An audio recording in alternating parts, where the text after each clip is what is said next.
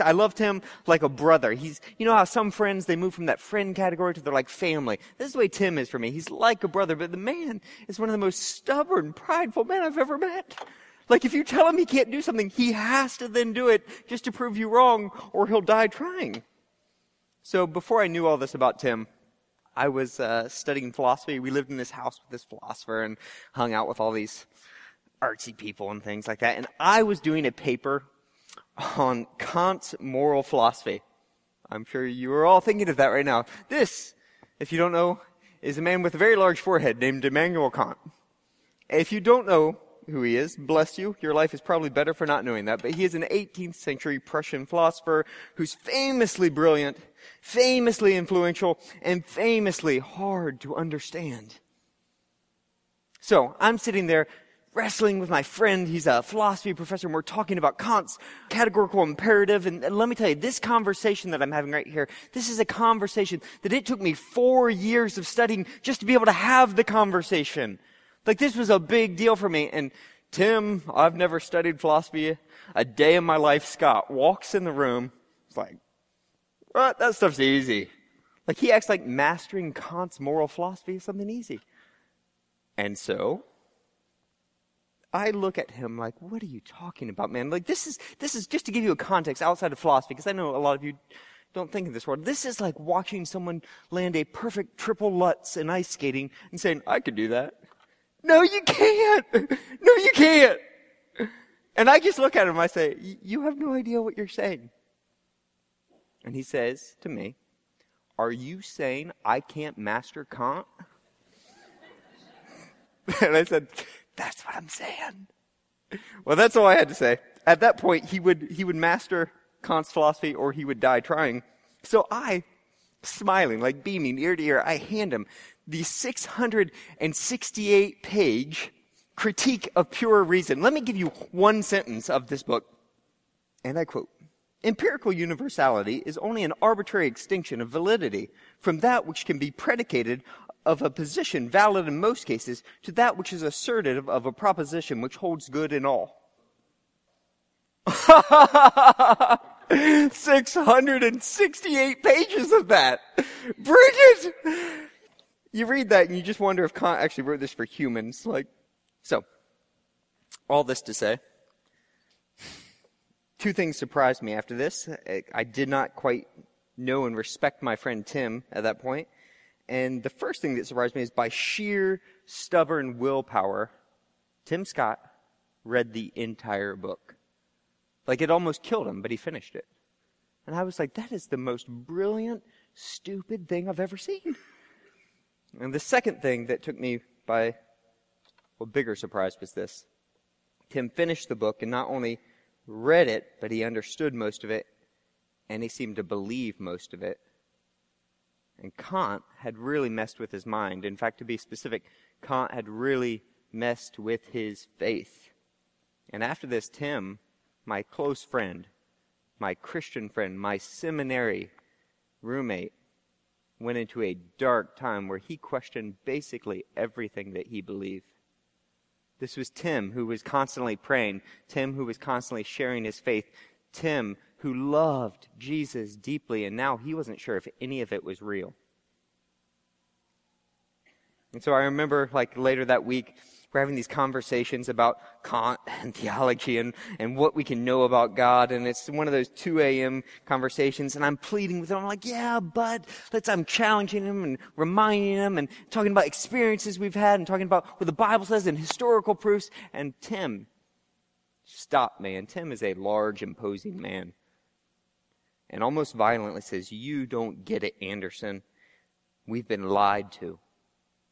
Like for years, preachers have been telling us that you can know God personally, and that's stupid. What does that even mean? Tell me, how can I know a God that I cannot see? How can I spend time with a God that does not exist in space and time? You know, there might be a God listening to our prayers, or you might be praying to the ceiling, and you'll never know. Have you ever had someone that you love and respect just question everything they believe? Have you ever questioned everything you believe? I have. Both. And it's scary and disorienting. It's um I imagine it's like have you ever felt an earthquake, like trying to walk in an earthquake when the ground itself shakes, like you have nothing to grab hold of. There's nothing to keep you up there. You don't know wh- what's up and what's down. And it's terrible. Tim and our large forehead man Kant, they ask a good question, a question like many good questions, it feels very dangerous. It's a question that is uncomfortable because it is so personal and it is so important. And here's the question. If God exists in an unimaginable and indescribable spiritual dimension, whatever that means, if He is above and beyond us in every way, how can we ever know this God? How can we relate to someone we cannot see? How can we know that we aren't just praying to the ceiling? And that's a good question. And that's an uncomfortable question. So last week we went here to Patmos, the island of Patmos. We had heard that, that there on Patmos, somewhere living in a cave, here's actually the traditional site, that there's this old, ancient artifact of a man, the last of the twelve, this, this disciple named John. And there, around 90 something AD, we went and we sat by the fire and we heard John's Christmas story. And John's Christmas story is unlike any other Christmas story you've ever heard. He has something to say about Christmas that you're not going to hear in any shopping mall or any commercial. That for John, he thinks that Christmas, the coming of the man named Jesus Christ, answers some of life's biggest questions.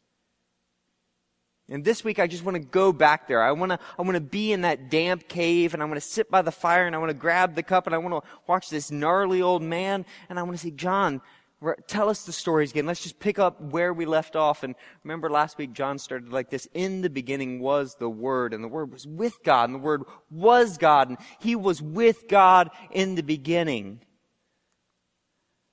And through Him all things were made, and without Him nothing was made that has been made. In Him was life, and that life was the light of men. And the light shines in darkness, but darkness has not understood it. And we sit there and we say, John, I, I get it, kind of, sort of, I get it. I think God is unimaginable and indescribable. He is above and beyond anything you can grasp. He lives in a spiritual dimension, whatever that means. That His Word, His self-expression, it causes, it creates all things. It's not part of creation, that all things in creation are in Him and through Him and by Him and for Him and unto Him. That this Word is with God and is God. But John, if God exists in an unimaginable and indescribable dimension above and beyond us, how could we ever know this God? And John says this. So there's a man who was sent from God, and his name was John. He's not talking about himself here. He's like, John the Baptist. You ever heard of him? John. He was sent from God. Like he, he knew things that no person could ever know. He had seen things that no one saw coming. Verse 7. He came as a witness to testify concerning that light, so that through him all men might believe. He himself was not the light. He came only as a witness to the light, that nobody else in the world could see what he saw, that no one else could see what God was going to do. But this guy named John said this the true light that gives life to every man was coming into the world. The true light, this could be translated genuine or ultimate light. That the, the light, the thing that allows us to see God and see everything else, see reality the way it is. The true light, the ultimate revelation of God, the ultimate way to know God. The bigger, Mount Sinai, God shows up in fire, bigger than that. Elijah prays and fire comes down from heaven, bigger than that. In the book of Daniel, there, a giant disembodied hand appears, writes on the wall, bigger than that. God is going to reveal himself ultimately. And so we say, John, how, what are you talking about? What, what do you mean? What is this true light, the ultimate way that God reveals himself? And in verse 14, he says this Well, the Word became flesh. And that's what we need to talk about today. That's how you know God. The Word, what we talked about last week, the order of the universe, the creative Word of God that, that speaks and creates reality. The, the thing that we talked about last week that all the physicists of the universe are, are searching for, the, the ultimate theory, the grand unified theory of the universe, the Word, the thing that connects all things, the life that is under and in and before, the meaning of all things. That Word became flesh. Now, John's choice of words here, in just a few simple words, his choice of words is choice. So there's a Greek scholar named uh, Leon Morris. He's a brilliant guy. He writes this about John's selection of words here. He says, It's a strong, almost crude way of referring to human nature. The word became flesh. In fact, you probably know this in the uh, Latin, right? We would say incarnate, into meat, into flesh. Incarnate. Now, we don't think of the word incarnate as foul or crude or anything like that, but we can still experience some of the semantic nuance in one of today's great linguistic centers, the Mexican restaurant. So when Jenny and I lived in uh, Dallas, Texas, we lived in our neighborhood. We could just walk around the corner and there were a couple really good Mexican restaurants. And I know that's probably true of everyone who lives in Dallas, but for us, it meant we ate Mexican all the time and really he did it to the glory of God. It was wonderful. Now, let me explain. You people are from Pennsylvania. When you walk into a Mexican restaurant, what's supposed to happen, what happens in Dallas, is they immediately place in front of you endless chips and salsa. You don't ask, you don't pay. Like, chips and salsa is an inalienable human right in Texas, okay? Right there, right to bear arms and eat chips and salsa. And that's the way it should be. Now, if you walk in the restaurant and you are having a particularly blah day, you know, one of those days that you just wish would be over. What you do? You don't just eat chips and salsa, although that's wonderful. No, you order queso. Now, queso, if you don't know, is that melted cheese concoction with the spices and stuff, and it is addictive. The, the properly salted chip with queso, it is Mexican comfort food. It is a cheesy, greasy, salty, spicy Mexican hug for your soul. Alright? That's what queso is. Now, if life is really bad, you've gone below the queso level, like queso itself can't help you, what do you order? No, no, no. Today we need the queso con carne. Right? Queso con carne. For those of you who do not habla español, let me explain. That's queso, melted yummy cheesiness with meat in it. It's like, I'm telling you, Nothing can make you feel better about yourself than sitting down with properly salted chips and eating an entire bucket of melted queso con carne. So this, my friends, is queso con carne. All right? And this, my friends, is God incarnate. Queso con carne? God incarnate. That's what Leon Morris is saying. It's almost crude. Like it sounds like when you say the word became flesh. What? Like it sounds like you, you, the word, the exalted order and connection and meaning of all the universe just became something you'd order at a Mexican restaurant. Like, um, okay, I will have the, the enchilada, uh, a burrito, and, and a side of God incarnate, extra spicy. Like it's crude, it's foul. Like what, what's going on here?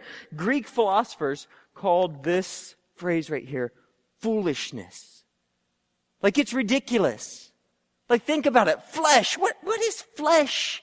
It's like kidneys and livers and all that goopy stuff inside. Like that little dangly thing at the back of your throat and the gunk that gets in your eyes. Flesh. You really think that the exalted principle, the, the grand God of the universe became that? For them, it not only boggled the mind, it turned the stomach. The word became flesh. And for the Jews, it was all out offensive. I mean, it was terribly insulting. The I am. The very word of God that creates and sustains all things. The idea that it became flesh, a man. The word just cannot become flesh for a Jew. The Word was God, and God is Spirit. God is eternal. God is unchanging. God is omnipotent. God is infinite in His power, presence, knowledge, goodness, beauty, everything, His oneness. But flesh, flesh is material. Flesh is limited, and flesh is weak, and flesh dies, and flesh rots. Flesh has to be bathed, or it stinks. God became flesh. But John doesn't try to explain it. He can't. No one can. Instead, he tries to give us a picture. He says, The Word became flesh and made his dwelling among us. Literally, the word that he used there is tabernacled. He takes a noun, the tabernacle, this place where God met with his people in ancient Israel, the place where God met this tent. Here's a recreation in the midst of his people, where God lived, where his holy presence lived among his people. He did that. He tabernacled in the midst of us. That's what God the Word did in Jesus Christ. And inside there, if you were to go in there, inside is in what they call in Hebrew the glorious light, the presence of God, the Shekinah in Hebrew. Or Shekinah, some of us say. Not to be confused with Shekinah, who I found out is a reality star who spells her name exactly the same way. I was Googling for pictures, Shekinah glory, and I just found some terrible things. So, just be aware. Not Shekinah, Shekinah. The Shekinah is the light and the glory that emanates from God's presence. That's what happens at the tabernacle. And when John says, that's what I saw in Jesus Christ, he tabernacled among us. God's light, His glory, like I can't explain it, but God Himself is, somehow there, emanated in Him, through Him. I don't know. But when I saw Him, we've seen His glory. The glory of the one and only who came from the Father, full of grace and truth. So if you asked John, this old man, you're sitting by the fire, you say you saw God. What does that mean? How do you know God? He'd say, I met him. I met him. If you read his letter, the epistle of 1 John, he starts out like this The one who was in the beginning, It's like I saw him, and I touched him, and I walked with him. And we heard him, and my eyes, and my ears, and everything about him, he was there. We walked with him for three years. I know him because I met him, and I can't deny what I saw. And I know that I know that I know. Okay. So fast forward, 2014 here, and we know, of course, I mean, we post enlightenment, we're smart. Obviously, God cannot become flesh, right? That doesn't make any sense. Here's the question I have, just a hy- hypothetical question. What if God did become flesh? What if the reason that John and all the other disciples and all of his pals were willing to die is because it was true? If John really did meet God incarnate, right? God in the flesh. What could he say to prove this to us? What could he show us or tell us to convince us that this really happened? So if God did take on flesh, become flesh, how would we know? So in 1884, this guy named Edwin Abbott Abbott, who was a British schoolmaster and theologian, Shakespearean scholar, wrote a little novel, helpful novel called Flatland, a romance of many dimensions. I'm sure this is in your stack of, you know, mathematical satire. So he wrote this book, and this is actually really helpful. Uh, in his book, Edwin's going to ask us to imagine something. He's going to imagine, ask us to imagine a world that is entirely flat, appropriately named Flatland, right? And in Flatland, they have length and width, but they have no height, no depth. Everything there is flat. The, in this land, we have a variety of flat people that in, in, inhabit this world. Circles, squares, rectangles, rhombuses, and the like. They have length and width, but no height or depth. They, they know about right and left, forward and back, but they have no concept of up and down. All they see, all they know, all that exists in their world is flat, two dimensional. Okay? Now imagine that you are the artist of this world. You create a flat land. Here's a flat house. And another flat house. And it was good. And then you create a whole flat neighborhood and a flat dog and a flat tree and a flat whatever. And it was good. And then you create flat people. And it was very good. That's right. So these flat people, they live in their little flat land and they seem to have happy little flat lives. Now, now, as you came into church today, each one of you should have received your very own flat person. I would encourage you right now to, to take it out because we need to think about these flat people for just a second. I want you to pull out your flat person and I want you to consider for a moment the plight of this flat person, okay? I want you to consider their life. This person ha- has height and width, but has absolutely no depth. I mean, they're pitifully flat. This person sees everything that they see, they see it in a plane. So if you hold it up, this is what they see. They don't see, they don't see what we see. They see a line. Everything just looks like a line or a dot to them. Everything. That's all they see. Now you, you being the creator, you being three dimensional, you can see above and beyond. You can see the entire flat land at once. But they, poor things, they can just see what's immediately in front of them. They're so limited. So being a good creator, you take pity on these people for being flat. You want to deepen their understanding of existence. You want them to know you. You want them to know reality. You want them to know that the world is so much bigger than two dimensions. You want them to experience something greater. So, what are you going to do? What are you going to do? What are you going to do with these flat people that could possibly teach them that the world is bigger and greater than just these two dimensions? What are you going to do? So I have an idea. Let's show them something fun. Let's just push a 3D object into their world, right? What is more fun than a balloon? Right? So you take a balloon and you and imagine you were to take this balloon and you were to push it. You could actually push it through their flat world so that they could stop and see it. What would they see as this balloon intersected their two-dimensional world? Well, they would see first a dot. That's weird. Where'd that come from? I don't know. And then suddenly it would grow if you did a cross section of the balloon that went through that plane, it would grow to a circle, and then a bigger circle, and then a bigger circle, until you finally hit the middle of the balloon, and then it would shrink to a smaller circle, smaller circle, dot, and disappear. Now imagine if they were sitting there, and one of them would say, I think, I feel, I sense that, that the artist, the great Paul in the sky, is somehow trying to show us something wonderful, something unimaginable, what would they say? You say, you're crazy. It was a dot, a circle, a circle, a circle, a dot. Can you explain what happened? No, but it clearly wasn't that.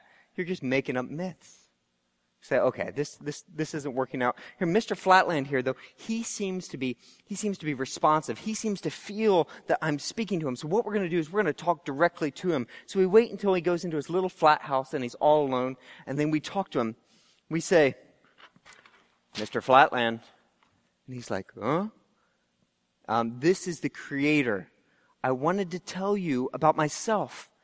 And so what does he experience? He's sitting there all alone in his room, and suddenly a voice comes from within that says it's a creature from another dimension speaking to you.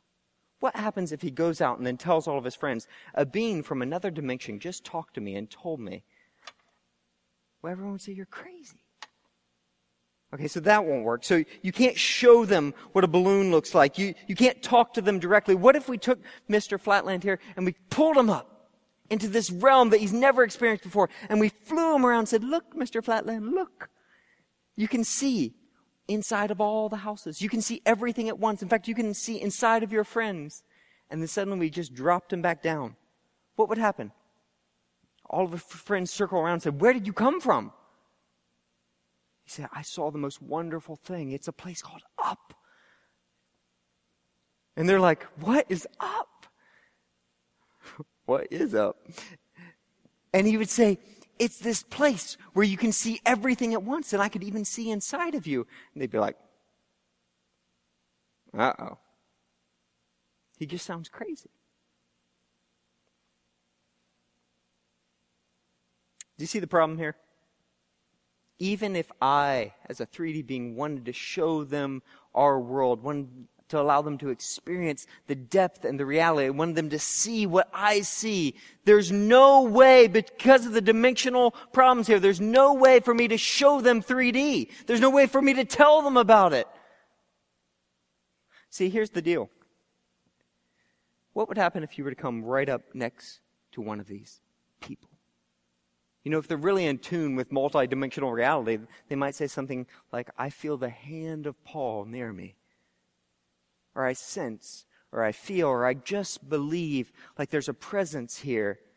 But can they show anything? Can they prove anything? No, they can't. In fact, if they prayed to a three dimensional being, it'd feel very much like they're just praying to themselves. I can imagine a conversation between Mr. and Mrs. Flatland. They're sitting there on their porch saying, wow, this has been weird. And Mr. Flatland's like, I, I, promise you, there just has to be an artist. Look at our flat, wonderful land. Like, there just has to be something bigger. And Mrs. Flatland's like, oh, it just, it just is. It's just how things happen. There's nothing beyond our two dimensions. Drop it. And he's like, but what about the, the miraculous parting of the flat sea? And she's like, it's a myth. But, but, and she asks, if there is an artist, why has he not shown himself to us? To which Mr. Flatland would have to say, I don't know. See, it sure sounds like a bunch of myths. Sure sounds like there couldn't possibly be any reality beyond two dimensions to them. The attempt of the flatlanders who are stuck in two dimensions to know an artist who exists in a manner that they cannot grasp or imagine or hardly have words to explain that's our problem. God exists outside of space and time. He's created a world that cannot hold him. We don't even have words to describe or imagine him. We are people bound in space and time, reflecting on evidences, these things that happen that we can't explain. But for us, we can't see the balloon. What do we see? We see a dot, a circle, a circle, circle, circle, dot, and it's gone. So tell me, if God, who exists beyond space and time, were to reveal himself, were to become flesh, were to show us spiritual realities, what would it look like? What words would you use? Would you know? So in Ezekiel chapter in the beginning of Ezekiel there, Ezekiel chapter 1, Ezekiel, he has this experience. He sees spiritual realities and he says, it's like this. It's like, um, it's like a lightning storm and there are these creatures that are like animals, but like men, but like angels, but like they fly, but they're wheels inside of a wheel, but it's like, thanks? That was helpful.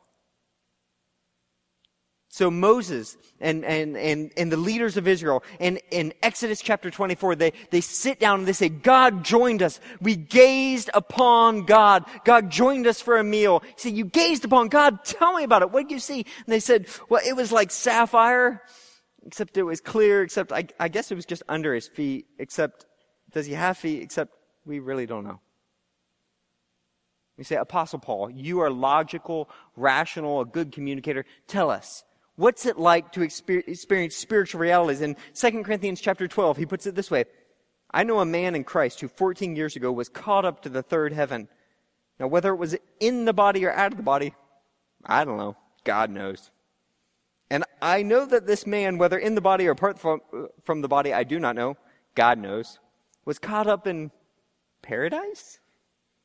He heard inexpressible things, things that a man is not permitted to tell. So, Paul, what did you see? God knows. And what did it look like? It's inexpressible. So, what can we say?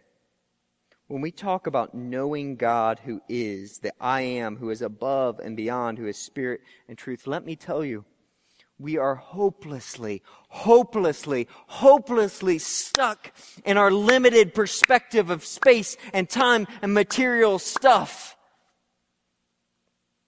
God could be over and in and next to and through us, and we would have no clue. It is impossible to know God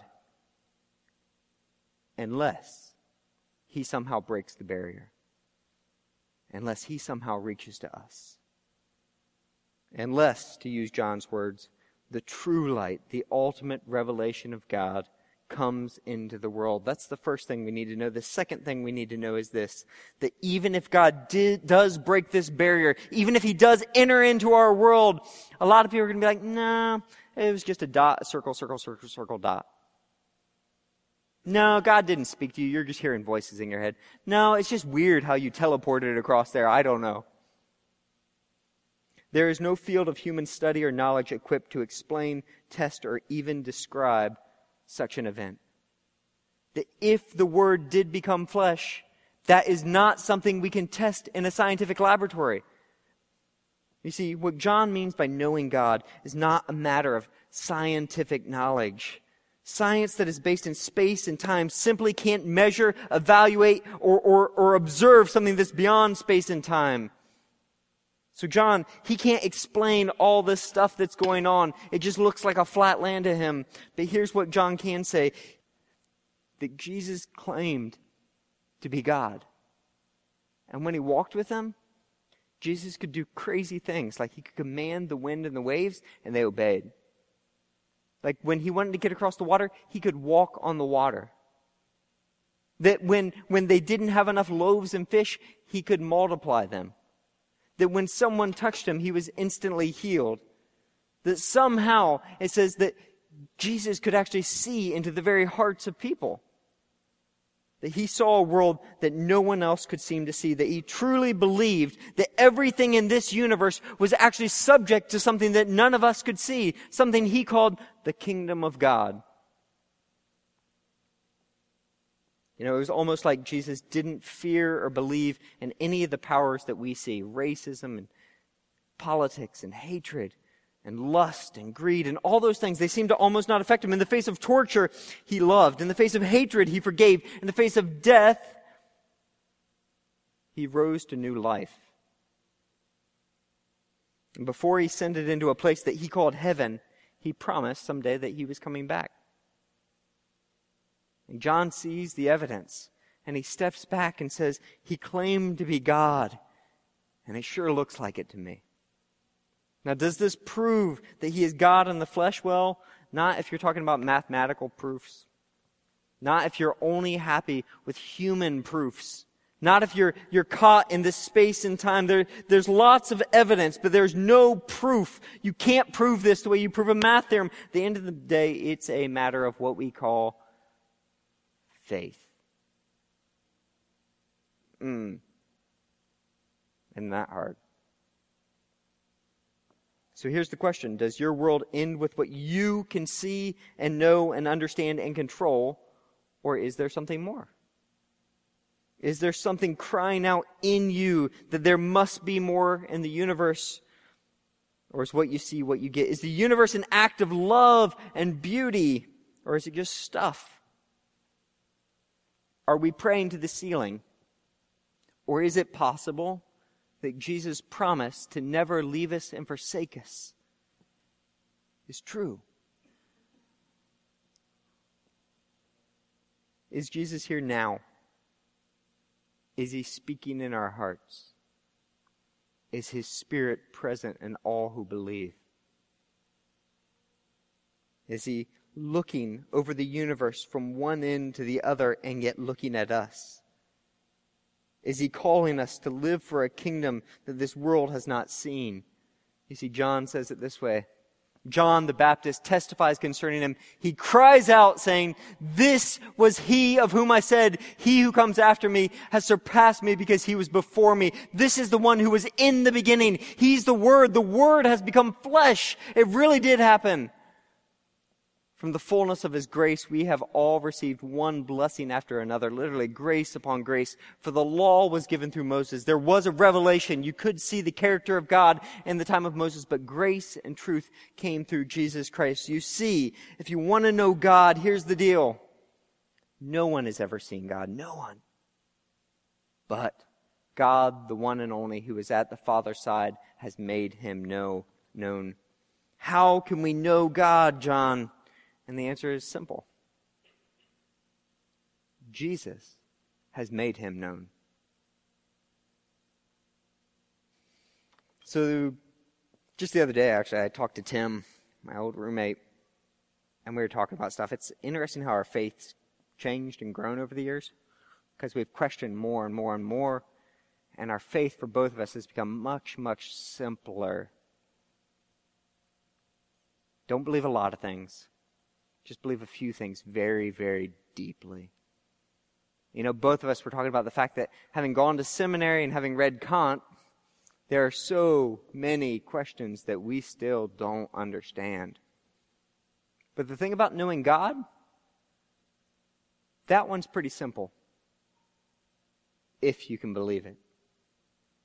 You want to know God? You just need to know Jesus.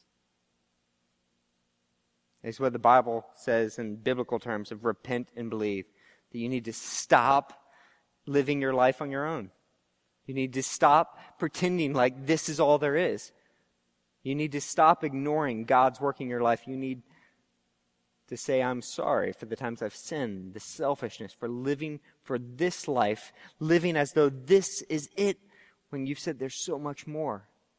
And you need to believe you need to believe that Jesus' life really is the life that brings life to all men. You need to believe that his death really does forgive your sins. You need to believe that his resurrection is for all who believe that it's coming.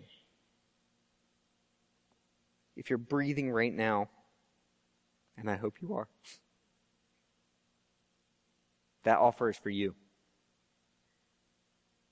that your sins can be forgiven, that you can know the life, that you can know the meaning in the universe, that you can know the one who holds all the stars in his hands and yet is humble enough to take on flesh and dwell among us. That when you look at Jesus Christ, when you hear his words, when you see his life, he's not dead, but he's still here, closer than we can imagine. We're going to close with a video testimony of our friend Michael Murray. And I just want you to take this moment to hear his story and hear the story that John has just told us. And if you have never made a decision to trust in Christ, to repent and believe, you feel like God's hand is somehow moving you. If you do believe that there is something bigger here now, if you believe that God is with you, carrying you along, I would just encourage you to make a decision sooner rather than later. Let's pray. Father, we, we just